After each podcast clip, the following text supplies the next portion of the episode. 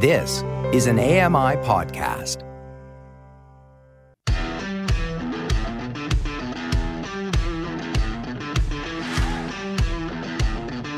Hey guys, welcome along to another episode of Double Tap. It's Wednesday the third of May twenty twenty-three, and coming up today we're going to learn all about a new tool that could help blind people learn Braille. You're listening to Double Tap, your daily accessible technology show.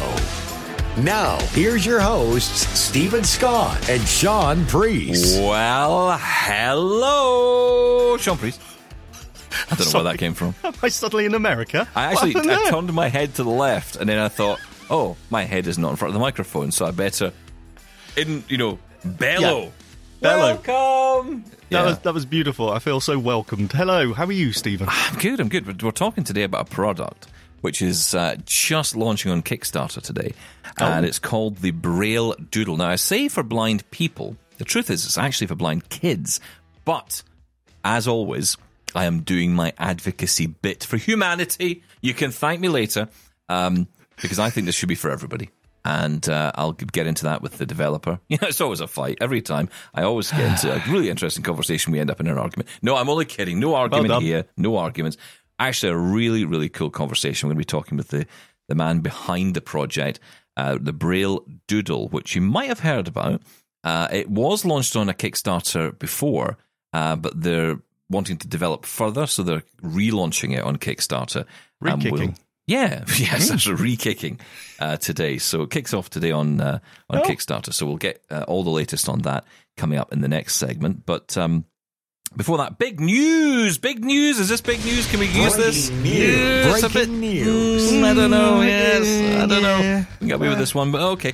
Amazon, Amazon have shut down the Halo division and continued... or discontinued all devices. Wow. I, I don't even remember what the Halo was. Can you give me well, some info on that? You know why that is, right? Because we didn't get it here in the U K. It was one of those yes. products that arrived mm-hmm. in the U S, lasted for about five seconds, and then it died. Lovely. What a great story. So uplifting. Okay, so this is all to do with fitness, right? This is their health-focused Halo division. Um, they've decided to shutter. Amazon have stopped selling its three Halo products and plans to lay off portions of the Halo team. That's never great oh. news. Uh, it's uh, Melissa Cha, who's Amazon's V P of Smart Home and Health, told staffers in an email obtained by The Verge, "We have made the difficult decision to wind down the Halo program, which will result in role reductions," she says. Uh, more recently, Halo has faced significant headwinds, including an increasingly crowded segment and an uncertain economic environment. "Although our customers love many aspects of Halo, we must prioritize resources and maximize benefits to customers and the long-term health of the business." I like what she did there, health of the business. That's very clever. I mean, it'd be actually better if they just wrapped a big halo around Amazon uh, just uh. to see if it's doing okay. It's a smile, isn't it? Isn't there a smile on all the boxes, the A to the Z? No, not anymore. Not anymore. It's, it's now a frown. They've turned it? It, it's, it's, it's turned a that frown. Smile upside down. Just a big frown nowadays. Well, I, look, sadly. Okay, you know me. I'm usually the voice of reason, right? I've got to say, what is going on with Amazon? We every time there was an Amazon event, there were so many new devices, right? They had the Ring, the frames, that helicopter video camera thing, uh, the Halo, the, the robot trundling around after you. Mm-hmm. And we always said, oh, man, this is such a good event because you never know what you're going to get. They just seem to pile it on. But isn't that the danger, though? Because it's all well and good saying, you know, it's a crowded market. It was a very limited release they did of the Halo. Yeah. As you said, it never came over here. It really didn't have a chance, did it? No. I, I think that Amazon now are really starting to starting to struggle. And as we've seen and as we've reported on before, the big tech and the cuts um, in staff is across the board. But I think they've stretched themselves really thin with their product line. And I think it's coming back to um, to bite them now. Although I'm a bit confused by this because it says in this article, which has only just been posted, that the Halo View was available earlier this month, while both the Band and the Rise were available last week. Now, I, I don't, don't even know mean... what they are, and I'm a huge Amazon Smart Products fan. Now, I don't the know band, what they are. The Band was kind of like, think of like an Apple Watch, I guess. Um, you know, but it had all the fitness. I think probably more Fitbit, I would Fitbit, say. Fitbit, yeah. yeah, yeah. No, I had heard it. of the Band, yes. And the Rise, was that not the, the lamp that sat beside your bed? Oh, utterly. Yes. I've had so many of those sad lamps in the time. Seasonal, what is it? Seasonal something. My, my lamp is so disorder. sad, it won't even turn on. That's yeah. how, it is so depressed. It's meant to mimic the sunrise, natural sunrise. Nah, they're terrible. They don't work. That's rubbish. Actually, uh, I'm not a medical person. These no, opinions are I will my own. say, I mean, I, I kind of got into it a little bit at the beginning, because if you remember ages ago, I told you this story about buying a ninety-nine dollars Philips wellness yes. lamp. Yes. Which basically just turned out to be any old lamp with a Philips bulb in it. That's all it was. And they sell it as this big thing, and it's there's nothing smart about the lamp at all. It's just mm. the bulb that's smart. So you could yep. just buy the bulb for twenty dollars, stick it in any lamp, and you've got the same result. Because yeah. it's all in the app, right? It's all about the app control. So you, you go into the app and you can choose this. And we tried it a couple of times. And a few mornings it would come on and the light would start coming up. And I don't, it didn't really do anything for me. Of because, course it didn't. You're asleep. It's, it's utter non... Yeah. In my opinion, it's utter Maybe nonsense. It works for some people. It d- d- did nothing for me. It just it just woke me up and I kind of get irritated by it. And yes. of course, the funny thing was, I remember at the time, and this is, again, a lot of the challenges with this is it's in the detail. So we had set this up. We were getting up in the morning. My wife was leaving for work about six a.m. so she would want to be up about four thirty-five. Wow. And so we'd set it so that it would start the light coming up around four fifteen. And that was fine, but she would only be in the office like three days a week. So on the Thursday, say, for example, the day she wasn't in, you'd be waking up at four o'clock with this blooming light. And it's, and all the lights, all the blinds are closed, all the curtains are closed, and this bright sunlight is in the room. And you're like, oh, turn that off, lady A. And back to sleep. And pulling covers. This bright sunlight. No, it's not. It's like having a light turned on. It's not the same. It's, it, it's, it's just not. No, it's not. Anyway. Actually, just as you're saying this, I'm, I'm closing my blinds because I get yes. so impacted by light. It's unbelievable. Keep out the light. Yeah, it's I funny. Know. As a, as an R P er back in the day, every light in my home was a fluorescent tube. And you turn it on, it's like you were in heaven. It was just stunning, streaming, bright white light. That's what I needed. But it is weird sometimes. I come into the office. I sit in here sometimes, and I, there was a period when, you know, I go through these these... I've just realised it's just part of the deal. I have no idea why. But I go through these periods where I just need no light at all. And then you have that thing where you need a little bit of light, but really not a lot. So yes. you're constantly adjusting the light all the time. Uh-huh. And yep. there was one occasion, I remember like a week had gone by, and I had the blind closed all the time. And I'd got up, and I thought, I must really open up the blind. And it was like the brightest and sunny. It was like I'd opened, the, I'd, it was like I felt like I'd opened the blind inside Disneyland. You know, yes. the kids are all outside, they're all, music's playing. Birds tweeting. Yeah, the sun's shining, people are washing their cars. And he's like, geez, what's going on out there? Shut the blind again. Uh, Hello, darkness, my old friend. My, yeah, exactly. Back to the darkness. I'm much happier in here. But yeah, Getting so this is... Amazon yeah, for a second. Is, Sorry. This is I, gone. So yeah, so the band, The View and the Rise, I'm actually just reading this again. So what it's saying is that they were available up until last week. Ah, right. Okay. And uh, they've been pulled. However, some third-party retailers... do have them in stock, but basically that'll oh, be yeah. the end Why of would it. You buy one? Um, well, yeah, exactly. I'm really worried about Amazon. I, I, I'm very yeah. nervous because the smart speaker, as we all know, we loved. It's really getting a bit ropey now, to use a technical term. Mm. Uh, there's so many times where it will not play a podcast. You ask it to play something, and it says, "Yep, yeah, playing," and it's silent. Same with um, radio. Um, there's so many things, so many times the wake word will stop working. The service behind it, the servers behind it really seem to be struggling. Now, I don't know if that's to do with the, the massive cuts they did to the team or it's to do with uh, lack of development. And again, that's probably related to the cuts in the team behind it. But I think they need to be incredibly careful because the, the, what they did with the Echo speaker is absolutely amazing. The way they got that so mainstream and in so many, it's part part of the culture now, a smart speaker. You know, you have comedy sketches about it and everything. Everyone mm-hmm. has one. You know, as soon as your parents get one or your grandparents get one, you know they've cracked it. They have got it sorted. They they really hit the mark on that. But that they could easily lose that. And the way that I, it feels, I'm not saying they are, but it feels like it's being neglected at the moment. And as soon as that, as soon as that smart speaker stops doing what you ask it, people are just going to fall out of love with it. I think they've got to be really, really careful. Well, C N B C reported on Wednesday last week that Amazon began laying off employees in the cloud, computing, and human resource divisions. Uh, So that's one aspect, but actually the layoffs themselves are part of the previously announced job cuts that are expected to affect nine thousand employees on top of another eighteen thousand job cuts that took place earlier this year and yeah. last November. The C E O, Andy Jassy, has been aggressively cutting costs across the company through layoffs, says C N B C, a corporate hiring freeze, and by ending some experimental projects. Now, that's an interesting turn of phrase because I, I don't know if Halo would be classed as one of those, but maybe it was. And I, I, you know what? I kind of think that makes sense because if we all remember the days back when Steve Jobs came back to Apple and remember all the products they were creating at the time? They were yep. making their own printers, they were making their own uh-huh. monitors, they were making everything and lots of different projects. And he just came in and said, right, enough. Enough. I put a line through it on the whiteboard. Line, no, that wasn't. No I, don't, I don't think that was down to costs. I think he was looking into the future thinking this will become a problem.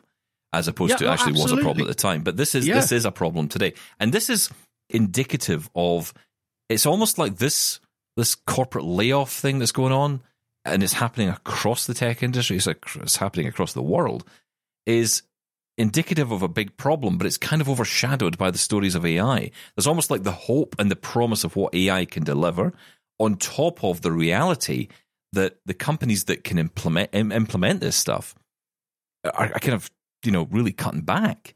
So, you know, how will this progress? How will this move forward? And actually, it kind of worries me.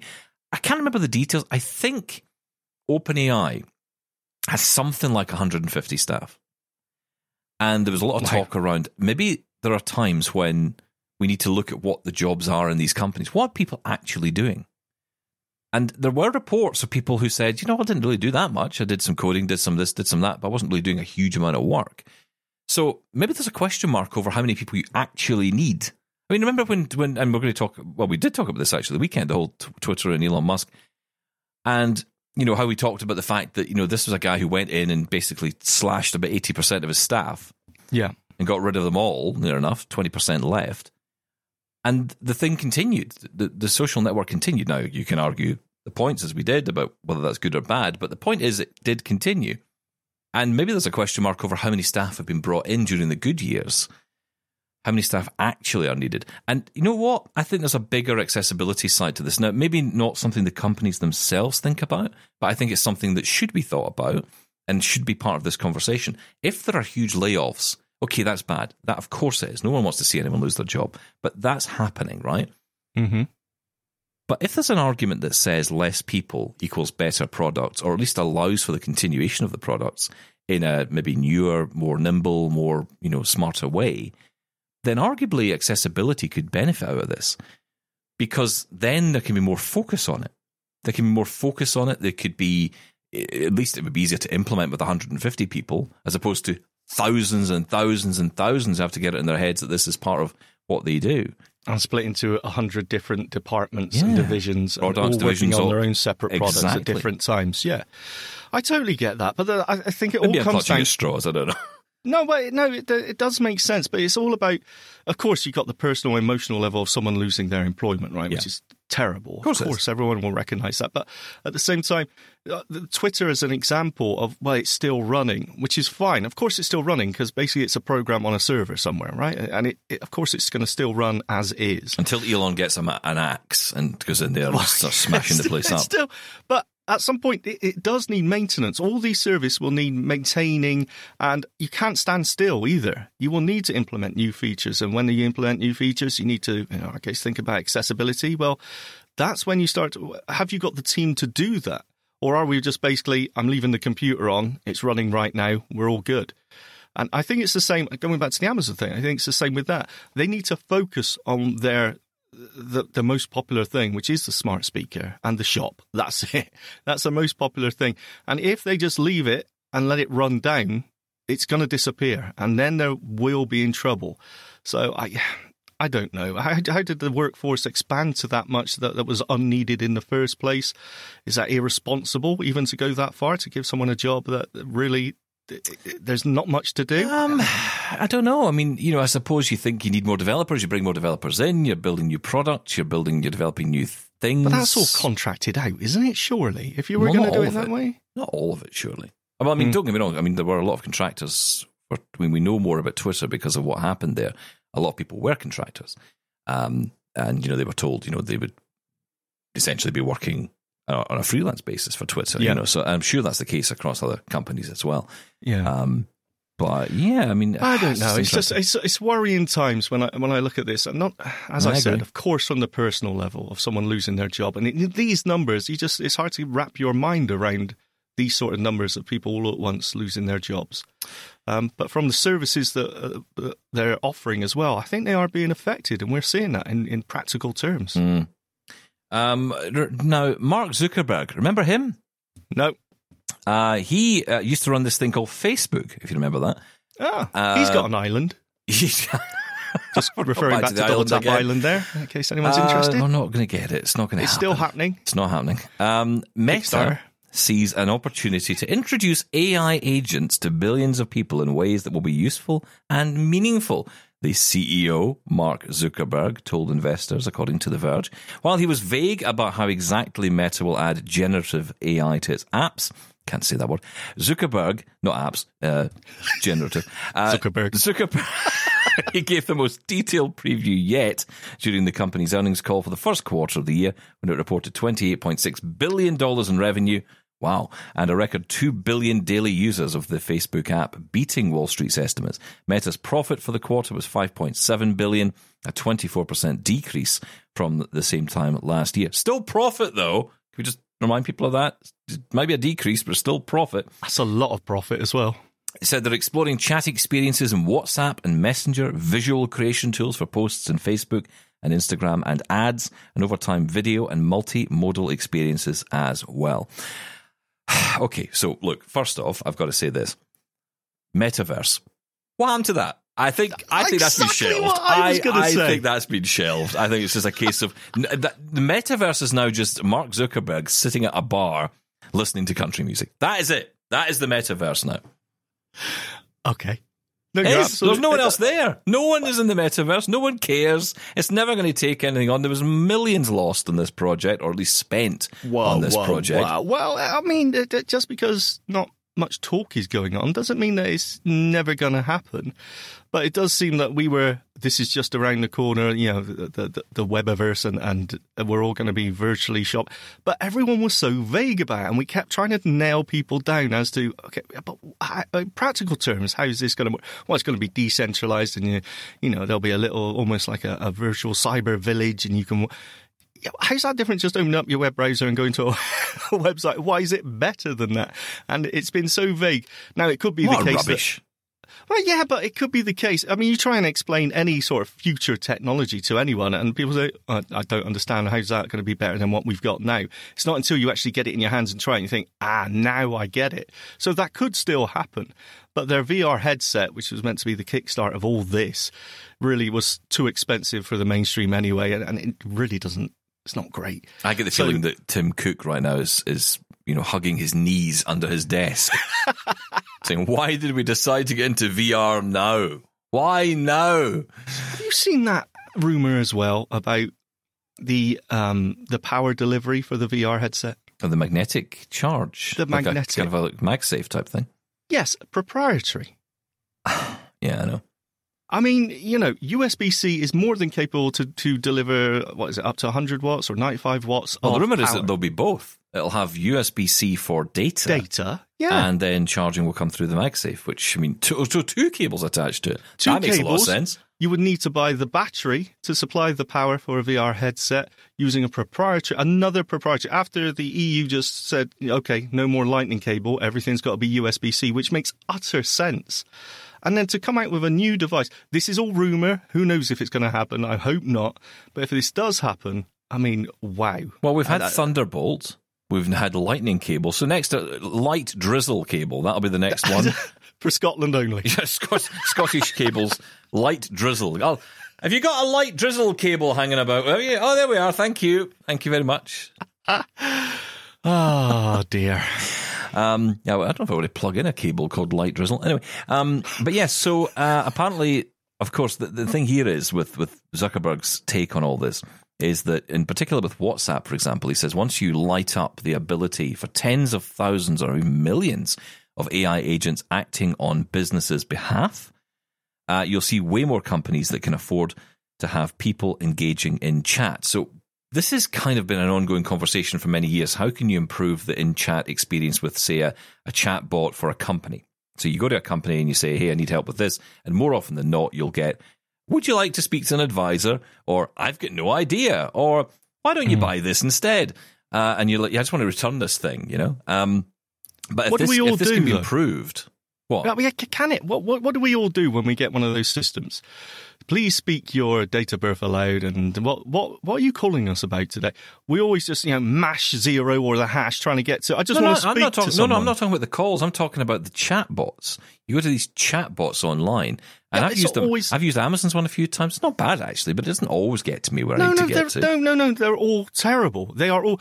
Have you yeah, noticed? Okay, I'll, I'll go with that. Yeah, they're not. You, they're not when you search, when you're trying to get a contact number for a company, I came across this the other day, and I can't remember what it was for now. Absolutely impossible to find a number. You go to contact us. It's the it's the youth. That's the problem. You see, the youth won't call people anymore. They don't believe it, in phone calls. It's so difficult to get the telephone number. It's all, well, you can talk to our live agent right now, or tweet us at, or WhatsApp us. And if you do any of that, it's all bots. And they are utterly useless. They are just going through a F A Q. You're absolutely right. It is all bots. Oh, God, my heart skipped a beat then. Well, it depends, because if you get a human on the end of it, sometimes you do, then it's not too bad. Yes, I agree. Yes, but that's what I'm saying. It's, it's uh, you know, th- this A I talk right now, and we're so impressed with it, and I still am. Do you think it would help in this situation, though?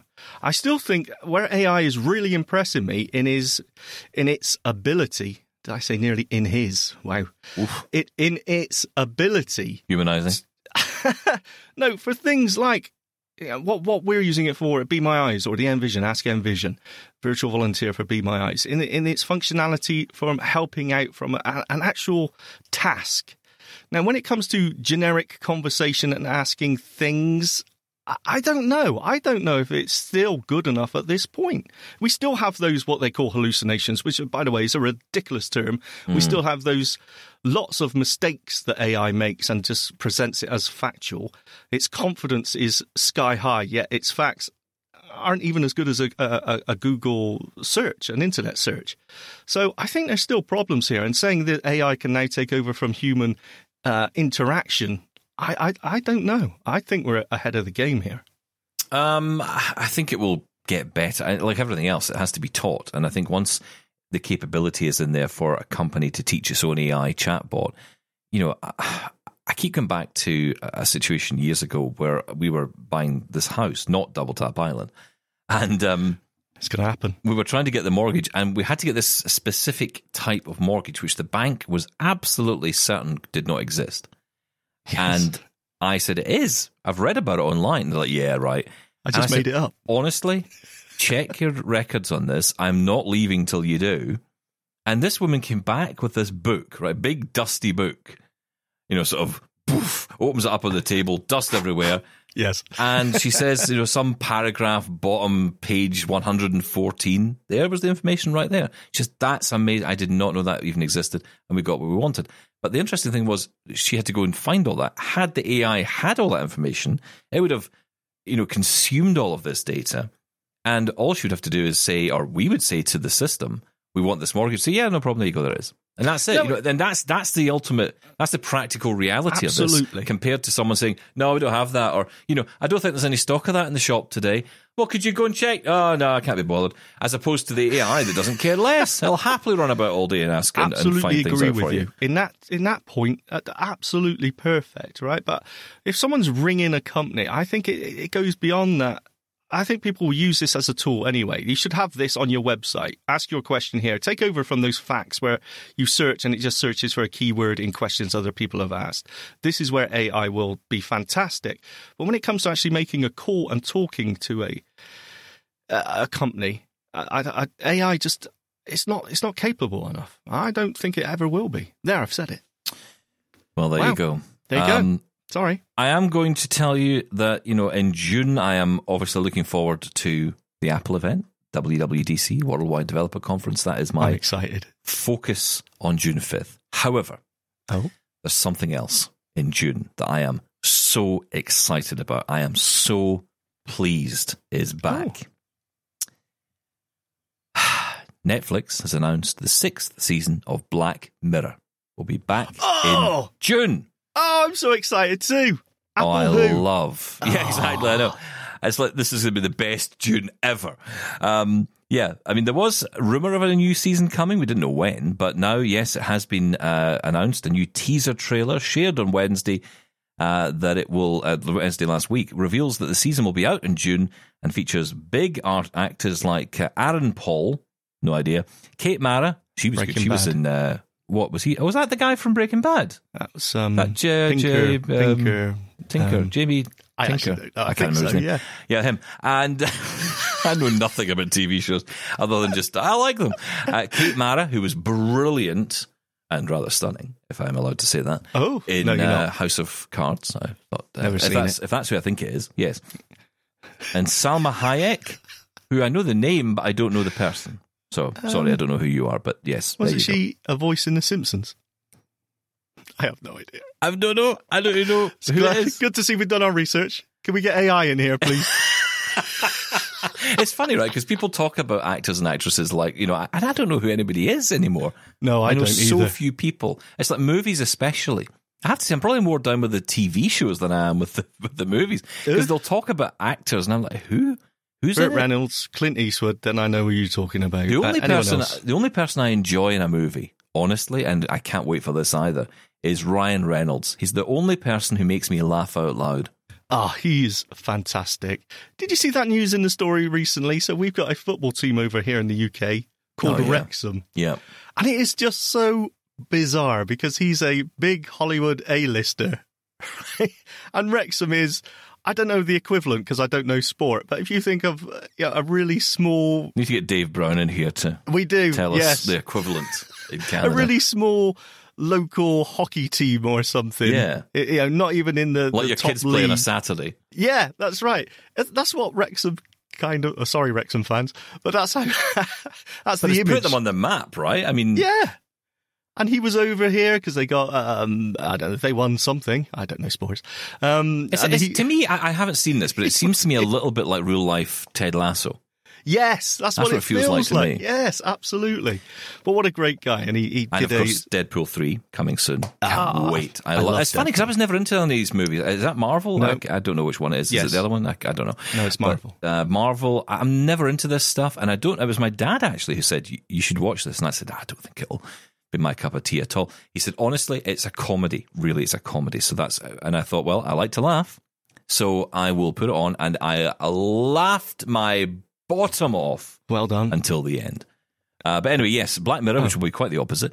Um, Netflix says it's the uh, this season will be the most unpredictable yet for the show. The company is not saying why, but a quote from Charlie Brooker, the show's creator, great guy, sheds a bit of light on what you can look forward to. He says, partly as a challenge and partly to keep things fresh for both, both me and the viewer, I began this season by deliberately upending some of my own core assumptions about what to expect.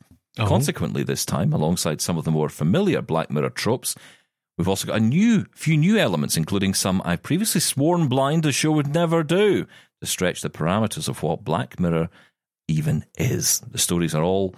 tonally Black Mirror, though, uh, through and through, but with some crazy swings and more variety than ever before. I cannot wait. Amazing. If you haven't seen Black Mirror, definitely check it out. The A D is fantastic on it. And if you're into your tech, it really takes you... It, it takes it to the extreme of where this could lead to and the problems. Kind of the discussion we're having on A I now, that was discussed in a, a series ago. If you've never watched Black Mirror... First off, you'll think it's a documentary now because it feels like that in some ways. There's so yes. many elements of it that are just so true to life. But it is um, it is such an incredible series, so rich and well worth checking out.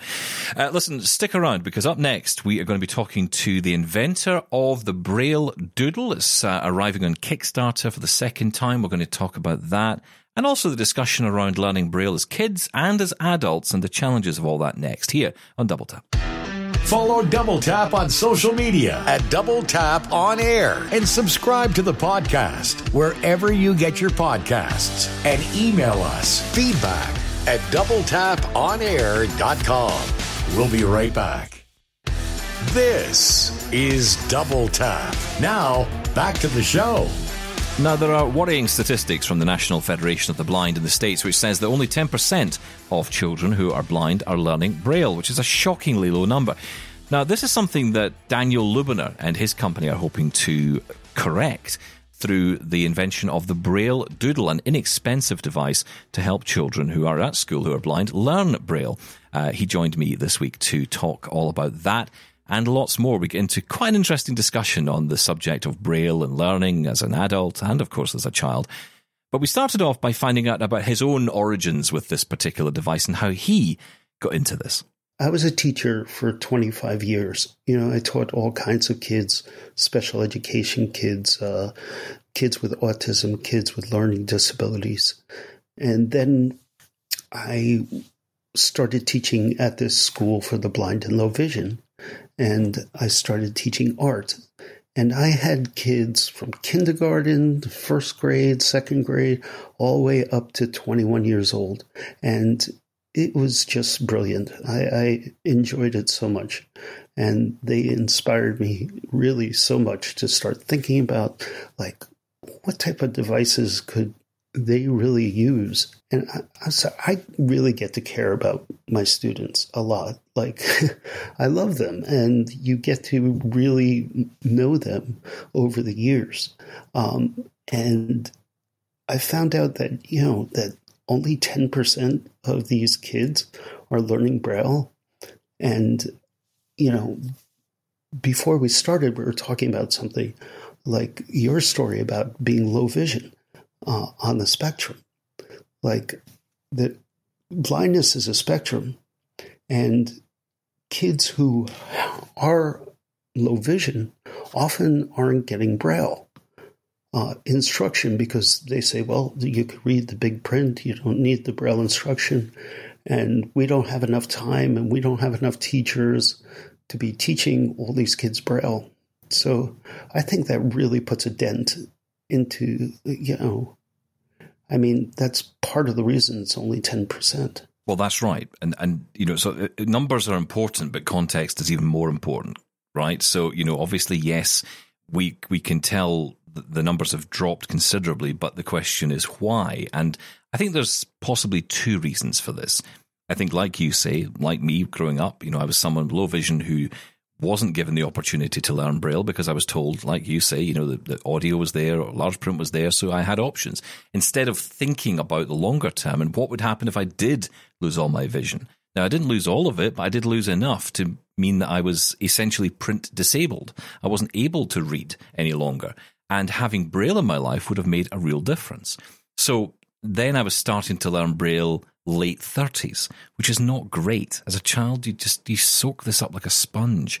And, you know, as a child, you want to learn this. That's so, well, you maybe don't want to learn it, but you do learn it. You know, it actually does go in. That's the difference.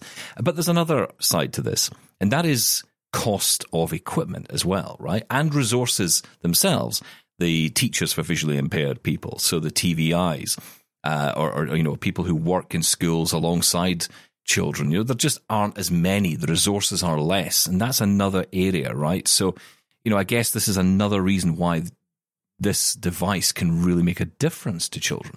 That's right, Steve, because, you know, that that was my thought all along, is how can we, like, make this great impact into these actually ridiculous prices that people charge for Braille learning. So what if I could make a device that could be mass produced like a toy, but, you know, so we could get the prices down for everybody. So we started thinking like seventy dollars, seventy American dollars uh, a piece. Uh, if we could start it off like that. I know retailers someday they're going to have to do what they have to do, but right now we're going to just try to get it out for seventy dollars a piece, and that's unheard of in this space. And hopefully we could just get out as many as possible. And then it was just difficult getting enough money anyway to to get it started, to get the development, to get the prototype. So I turned this into a nonprofit. So we founded a nonprofit, and were able to get donations. And also we, uh, we've set this up like a mission where everything is going to be circulating, whether we have revenue, you know, the revenue is going to go back into the system, and we'll be able to give these out to students uh, who may not be able to afford it. I was teaching, you know, loving it, art teacher, it was great. And then the pandemic hit and all my students went home and they didn't have anything. They had nothing to teach, you know, for art. They had nothing for Braille. So, you know, this really was like a magnifying lens of what the problem is, you know. But imagine like going through remote instruction and trying to teach a blind kid Braille over the internet. It's just impossible if they don't have something. So I designed the Braille Doodle so you could take it out of the box and start learning. You could take it out of the box and start feeling Braille and creating Braille. Because when you have that success, you have that modeling, you have that practice right out of the box, it's going to invigorate kids to keep learning and want to keep learning. So are you, are you suggesting that this this product essentially was a child of the pandemic, really? Yes. Yes, it was. So a lot of horrible things happened during the pandemic, but this was one good thing that came out of it was the fact that, number one, you know, it came to me because I could not teach and the frustration behind that.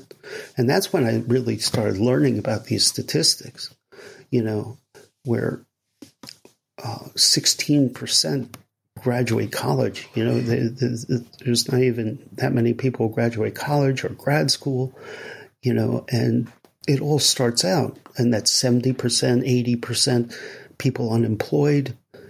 Where is that all coming from, you know? And I believe literacy has a lot to do with it. If we said we're not going to teach, okay, oh, there's a pandemic and we can't teach reading right now, you know, there would be riots in the streets. Yeah. Or what if we said, oh, we can't teach reading to about eighty, ninety percent of the kids. You know, we just don't have enough teachers right now.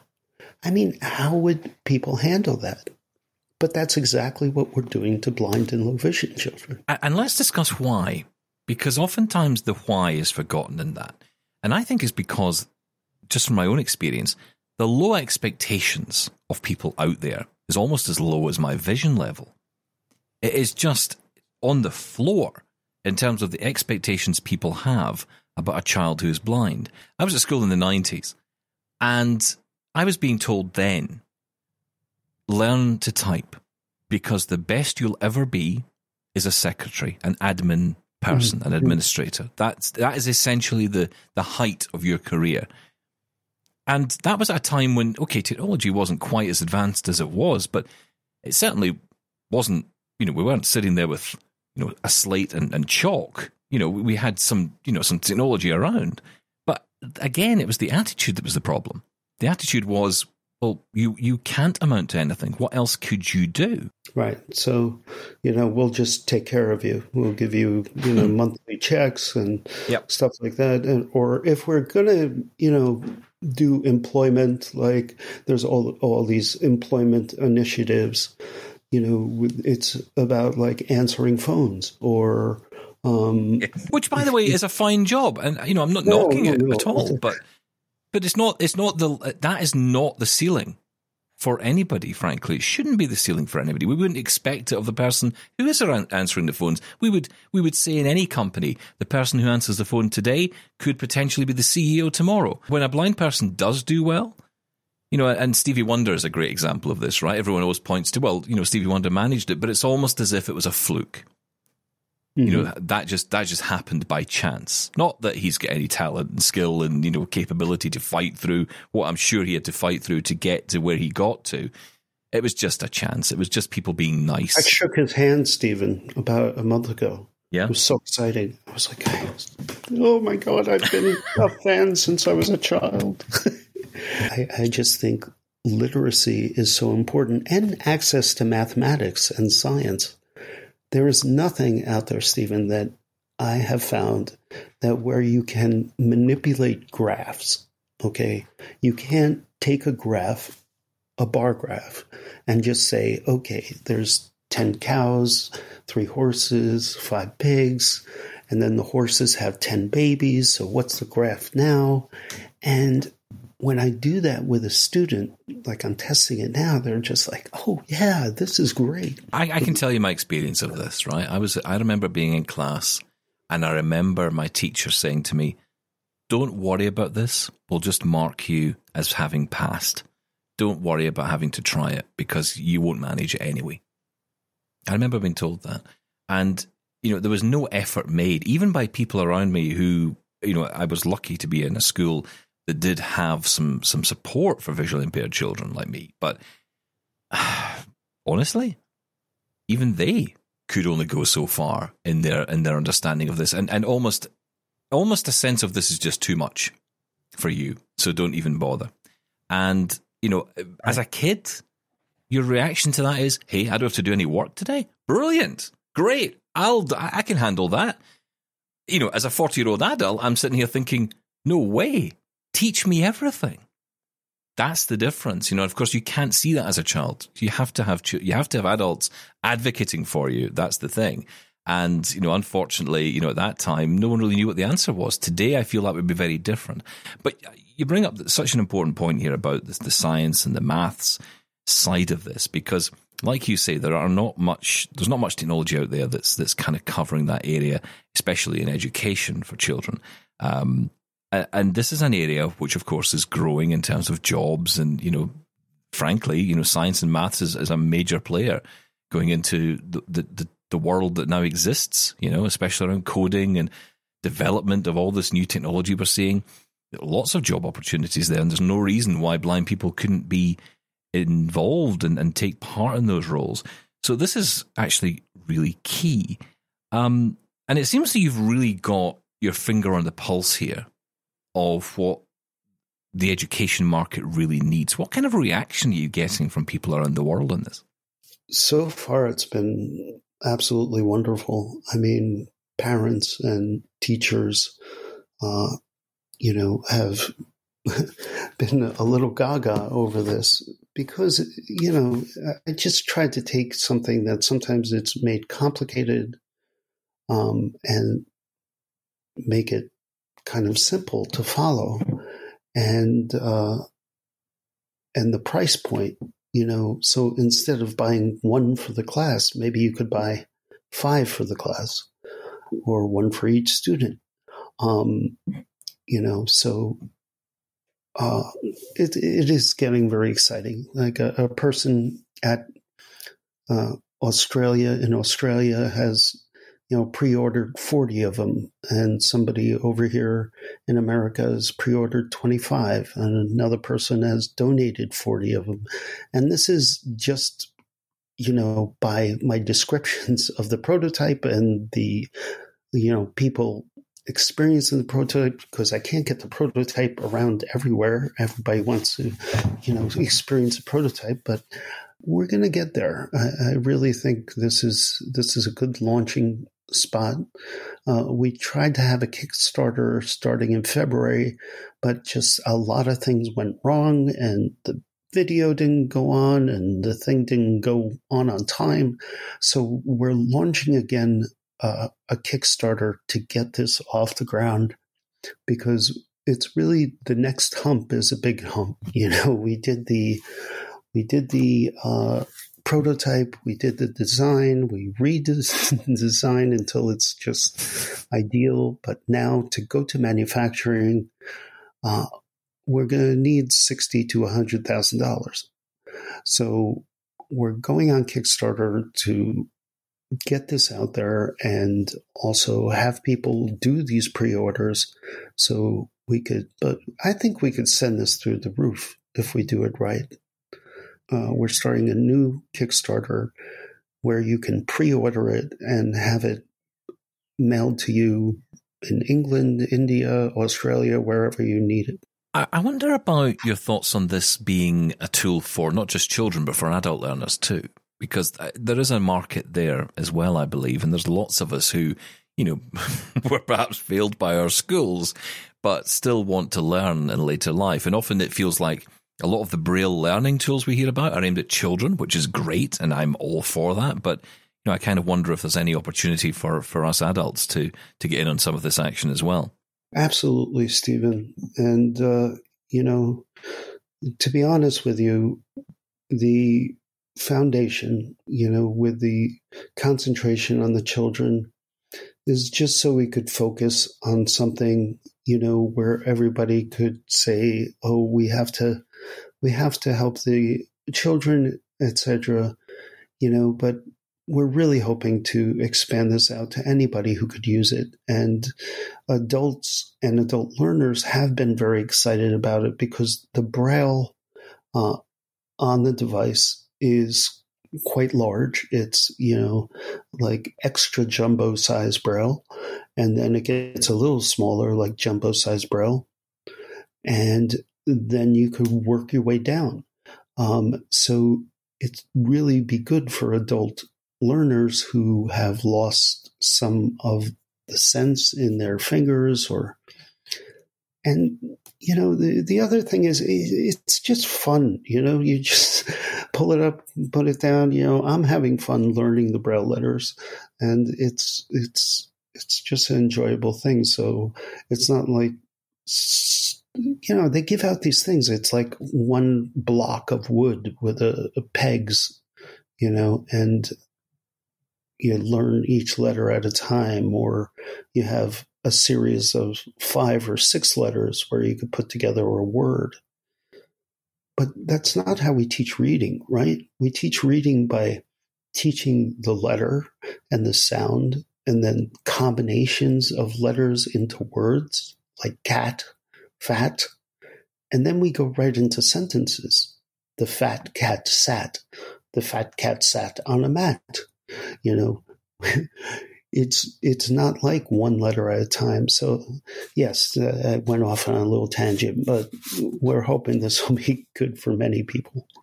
The, the problem with uh, today's political correct world is that, you know, it would have to be the horizontally challenged cat, which, you know, means you need to learn a lot of letters before you can use that sentence. Oh, yes, definitely. um, the challenge cat, the uh, not. It's not a very, it's just weight challenged. weight uh, challenged, yes. I know the feeling.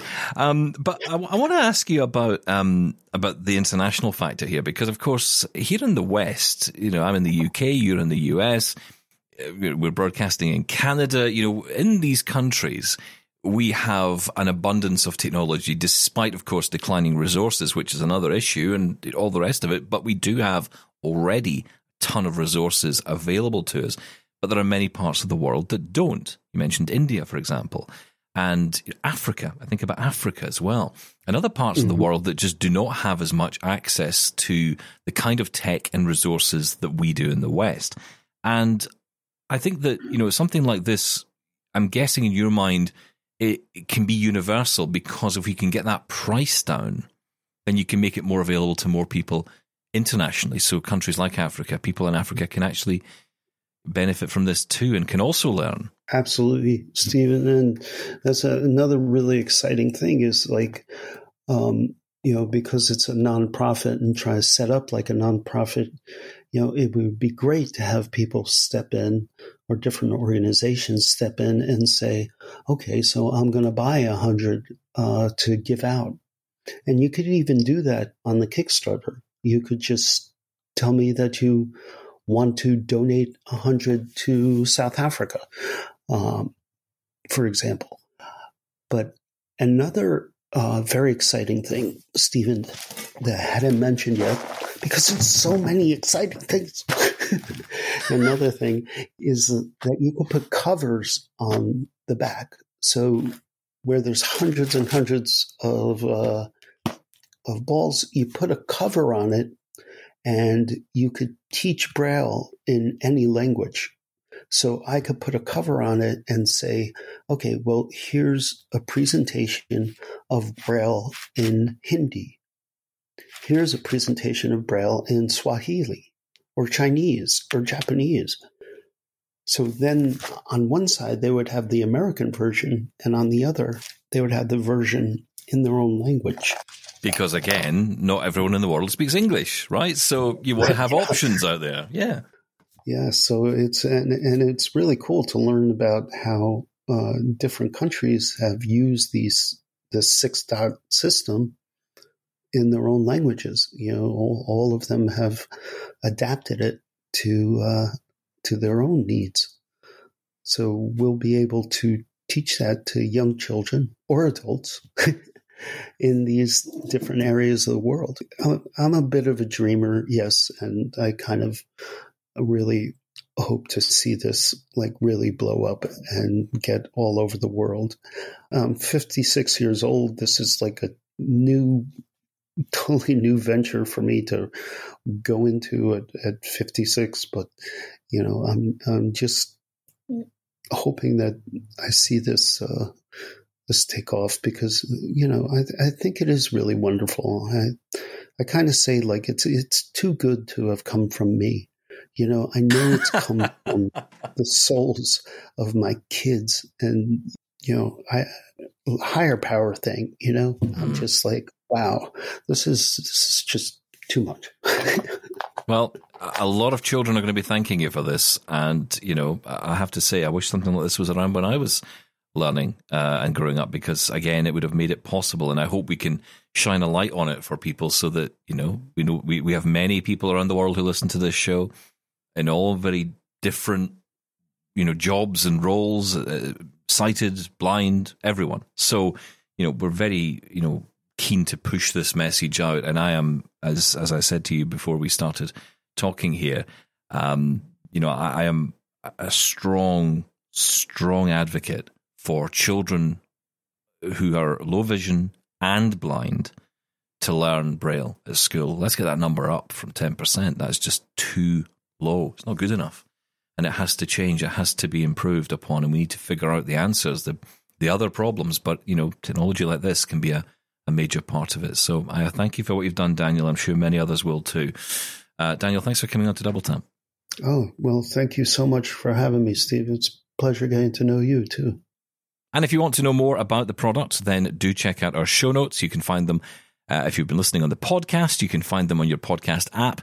If you're listening on A M I audio, you can go to our website, A M I dot C A, search for Double Tap, and uh, check out the audio show where you'll find all the notes for all our previous episodes. Uh, that is it for today. Thank you so much for listening, and we'll be back tomorrow.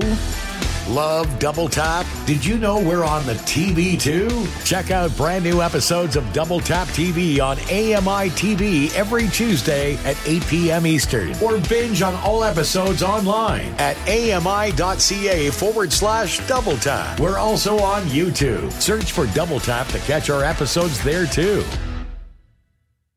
Join us weekly for The Pulse with host Joita Gupta, who brings us closer to issues impacting the disability community across Canada. Watch The Pulse on YouTube or listen wherever you download your A M I podcasts.